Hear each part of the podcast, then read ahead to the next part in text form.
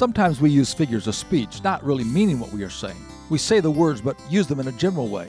They are something like the following list of lies. Leonard Sweet included the top 10 liars' lies in his copy of his Soul Cafe. Number 10 says, We'll stay only five minutes. Number 9, This will be a short meeting. Number 8, I'll respect you in the morning.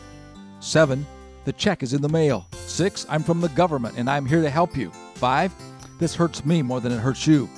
4, Your money will be cheerfully refunded. Number 3, We service what we sell. Number 2, Your table will be ready in just a minute. And the number one excuse or lie is, I'll start exercising or dieting or forgiving tomorrow. The question is not just, do we say these things to others, but do we say them to ourselves? Do we tell ourselves the truth or just what we want to hear? The number one lie was, I'll start doing something tomorrow. How many times have I told myself that one? Too often we get away with it. Such a lie may make us feel better, but it does little to change things. If we say it, then we need to do it.